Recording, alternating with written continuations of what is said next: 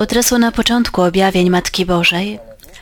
Matka Boża wezwała parafian i cały świat do modlitwy rodzinnej, do odmawiania różańca i czytania Biblii. I można swobodnie powiedzieć, że orędzie, które jest najczęstsze w Medjugorju, to wezwanie do modlitwy. Uczniowie widzieli Jezusa, jak się modlił i powiedzieli: Panie, naucz nas się modlić. Jezus uczy ich modlitwy Ojcze Nasz. Jezus modlił się nieustannie, modlił się we wszystkich najważniejszych chwilach swojego życia. Na przykład przy wyborze apostołów, przed y, swoim wystąpieniem publicznym, przed głoszeniem, modli się na krzyżu, w ogrodzie oliwnym. Jezus był żywą modlitwą, dlatego stoi przed nami jak wzór modlitwy. Musimy być świadomi, że miłość Boża jest kluczem do modlitwy. Miłość Boża nas zachęca, abyśmy zwracali się do Niego z otwartym sercem. Jednak możemy modlić się na różne sposoby. Jedna z najbardziej imponujących przypowieści, którą Jezus opowiedział uczniom i słuchaczom, to przypowieść o faryzeuszu i celniku. Przypowieść mówi o tym, że oni poszli do świątyni. Faryzeusz był wyprostowany, wszedł bezpośrednio przez drzwi i sama jego postawa pokazuje, Jak, jaka jest jego postawa wewnętrzna. Modli się do Boga, ale to jest wyraz jego chwalenia się. Mówi, że pości we wtorki, czwartki, bo Żydzi pościli we wtorki i czwartki, a Matka Boża prosi nas o post w środę i piątki. I dzięki objawieniu Matki Bożej w Medjugorju możemy swobodnie powiedzieć, że na całym świecie obudził się post. Dlaczego post?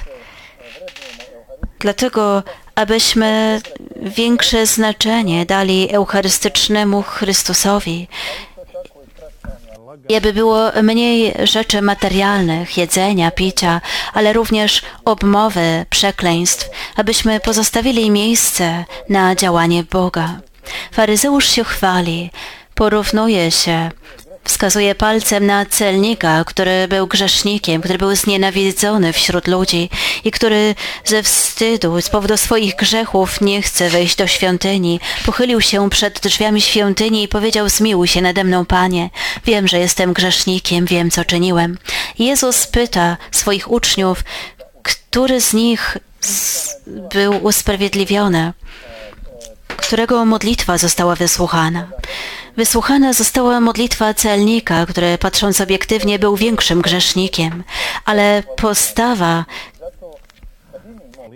faryzeusza była postawą chwalenia się, dlatego my również, gdy się modlimy, nie jest ważne, ile się modlimy, lecz jak. Po pierwsze, ważne jest mieć czas na modlitwę i dać Bogu najlepszy czas w ciągu dnia, rano i wieczorem. Dlatego Kościół wzywa nas do modlitwy porannej i wieczornej.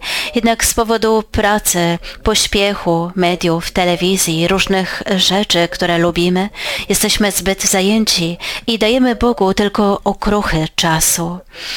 Wielka liczba wiernych rano tylko czyni znak krzyża, wieczorem odmówi krótką modlitwę i gdy kładą się do łóżka, nie mogą spać, bo są zmęczeni. Dlatego należy wybrać czas, ale również najlepsze miejsce, abyśmy pozyskali tę rutynę modlitwy. Pewien człowiek chciał nauczyć się modlić, więc najpierw przeczytał wszystkie książki Tomasza Akwińskiego. Później kupił wszystkie modlitewniki w księgarni, poszedł do babci, wziął jej modlitewnik i modlitewniki innych. Wszystko przeczytał, ale nie nauczył się modlić. Spotkał pobożnego zakonnika i przedstawił mu swój problem. I wtedy ten zakonnik powiedział mu: nigdy tak nie nauczysz się modlić, ponieważ modlić można nauczyć się modląc.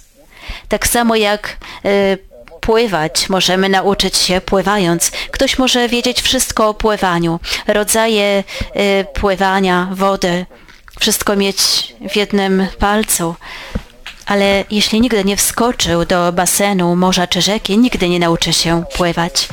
Tak samo z modlitwą możemy wiedzieć, co powiedziała mała Tereska, co powiedział Sobór Watykański drugi, święta Teresa. Ale jeżeli my nie uklękniemy, nie weźmiemy do ręki różańca każdego dnia, nie poczujemy tej radości w modlitwie. Pierwszy warunek modlitwy to miłość Boża. Zanim zaczniemy się modlić, ważne jest, aby sobie to uświadomić, powiedzieć: Panie, ta modlitwa, jeśli będzie mała, krótka, czy też jeśli będzie długa, chcę odmówić ją z powodu miłości, z powodu tego, że Ty jako jedyny oddałeś za mnie życie, Ty jako jedyny mnie wysłuchujesz i do Ciebie pragnę przyjść. Celem modlitwy jest Królestwo Boże. To jest pierwszy cel. Są też zarzuty przeciwko modlitwie. Niektórzy mówią: nie mam czasu na modlitwę, chciałbym się modlić, ale nie mam czasu, mój dzień jest wypełniony.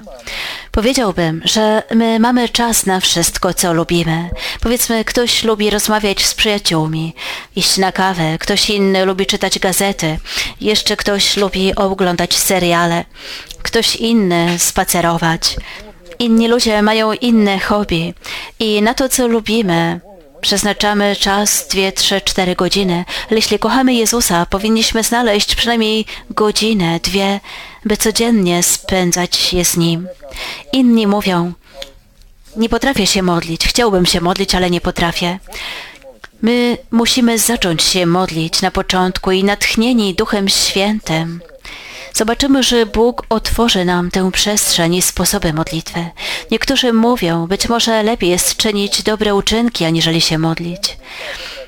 Te dobre uczynki nie mogą być aż tak korzystne, jak te, które, że tak powiem, są zapakowane w modlitwę.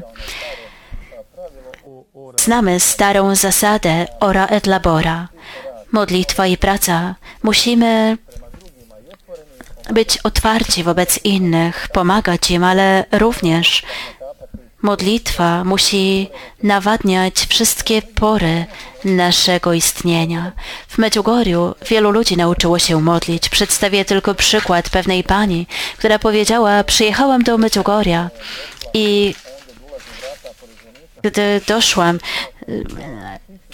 do kościoła z prawej strony, koło dzwonnicy, widziałam kilka tysięcy ludzi, którzy się modlą ze skruchą, trzymając różaniec w ręku. I wtedy zastanowiłam się, czy ci ludzie są szaleni, czy ja. Mówi: co się dzieje? I mówi: nagle coś się we mnie poruszyło, więc ja uklęknęłam i zaczęłam się modlić. I od tego dnia do dnia dzisiejszego nigdy już nie przestawałam odmawiać różańca. Jak możemy się dowiedzieć, czy modlimy się dobrze? Poznacie ich po owocach. Jeżeli modlimy się na szybko i ta, w, w, po tej modlitwie jesteśmy w pośpiechu, patrzymy tylko na zegarek, to wtedy jest to monolog. Rozmawialiśmy z samym sobą, tak jakbyśmy tylko chcieli w, w, wykonać tę modlitwę, tak samo jak wykonujemy jakieś ćwiczenia, czy też zadanie w szkole. Jeżeli jednak po modlitwie jesteśmy spokojni, radośni, jest nam przykro, że ta modlitwa się skończyła. Pokój jest główną cechą i to jest znak tego, że był tu Duch Święty i że był obecny Bóg. Gdy rozmyślamy o wezwaniu Matki Bożej do modlitwy, prośmy Boga, aby zesłał nam Ducha Świętego i aby przebudził w nas to pragnienie modlitwy i świętości. Tak niech się stanie. Amen.